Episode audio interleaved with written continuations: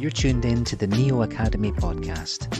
My name's Mark, and welcome to another episode of Neo Ideas, weekly insights from the world of education. From social listening to channel adaptation, social media for higher education institutions. Social media is obviously an important means to engage with prospective students for higher ed. However, each individual channel is a distinct tool in and of itself. As someone will doubtless remind you when you post holiday snaps on LinkedIn, this isn't Facebook. You know what? Post your holiday snaps where you like. But when it comes to our professional budget-limited efforts to engage students through the channels we choose and the way we do it, we do have some pressure to get things right. Getting it wrong not only hampers results in a hugely competitive sector, but damages brand credibility and might even make it into someone's listicle of the 5 greatest blunders or 10 worst examples of social media. You don't want that. Meeting students where they are is an opportunity to engage with them on the native channels they already inhabit, as opposed to drawing them into spaces or channels which the institution brands and controls. Social media is really about building an organic sense of community with fellow prospective students, those already enrolled, alumni and university staff members, which means not only getting answers to their questions, but also feeling connected and part of something before they enroll. However, this discussion about channels takes us not only along the well-worn paths of Facebook versus Insta, but into a whole new world of spaces that are largely unexplored by most higher education institutions. We're talking about gaming communities like Roblox, for example, and a whole new generation of alphas who just aren't that into your funnels and pipelines, and will force you to rethink the whole thing in less than 3 years' time. Which channels are dead?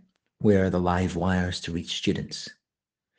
Caveat first, things are changing fast and the pace is going to get faster. At the moment, however, we do have some interesting stats as a snapshot, which were discussed by Neo CEO Alejandro Otero and American University of Rome's Stefania Corrado on a Keystone Education Group webinar in October 2022.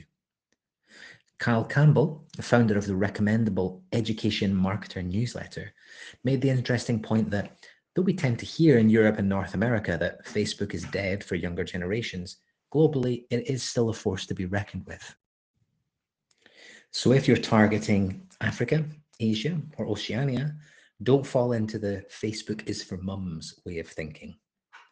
In the same line of thinking, even though TikTok is not appearing at the top of the list in the channels prospective students use to find information on institutions, it is the app that tends to hugely influence the bigger channels.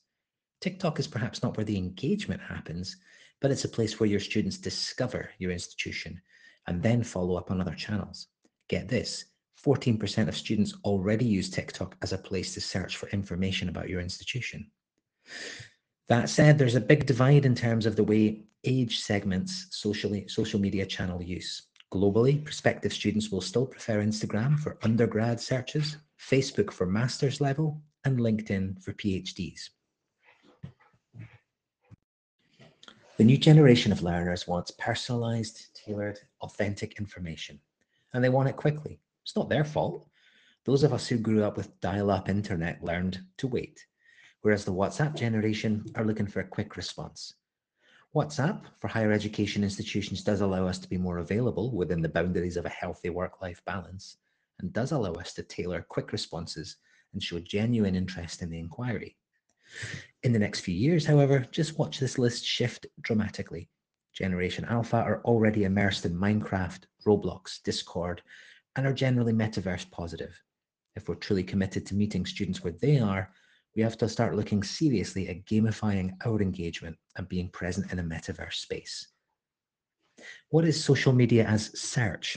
And does it really matter to education, marketing, and recruitment?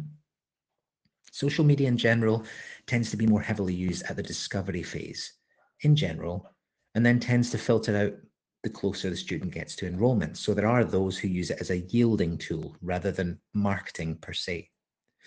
Overall, Keystone found that, drumroll, 75% of students used social media as a search engine when choosing an institution and offer. Not your website, not your own social media, but instead they're looking to see what other people are saying about you. Increasingly, new generations of students will trust their peers and others they perceive as authentic over the downloadable brochure with testimonials from smiling alumni. Honestly, that's not entirely surprising. What it does mean is that we really need to think about two things: social listening and student content creation. Social listening is the process of using specific tools to monitor what people are saying about your institution and implementing reputation management strategies to protect your brand.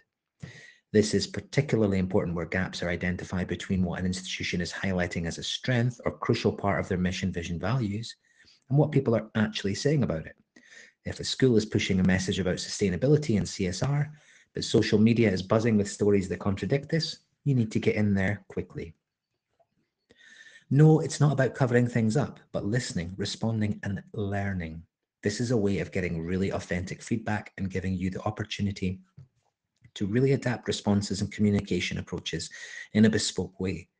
By searching wide and deep to find out where and why people are mentioning your institution, you can not only sharpen up those admissions offers, but also find user-generated content that might be worth resharing.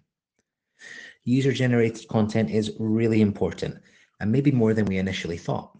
The metaverse, gaming, trending social media channels, all of it points to the fact that younger generations are not content consumers, but content creators first and foremost.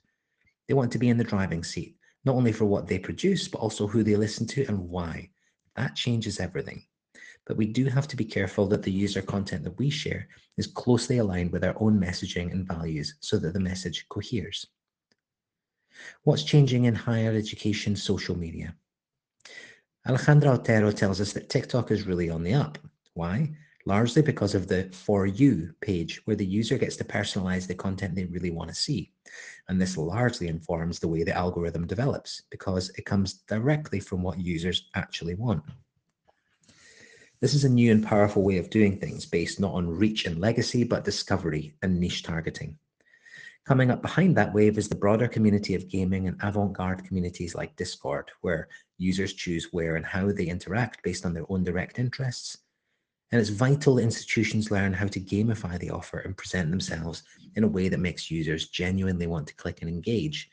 But they must also do so in a way that takes into account a whole rethink of privacy and digital identity.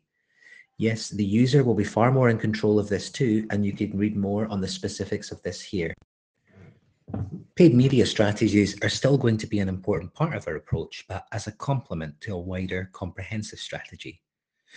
This narrow focus on paid media in isolation is something that our sector and, well, the return on investment, it's not always clear. However, when it's integrated and used as one part of your overall approach, it can really work.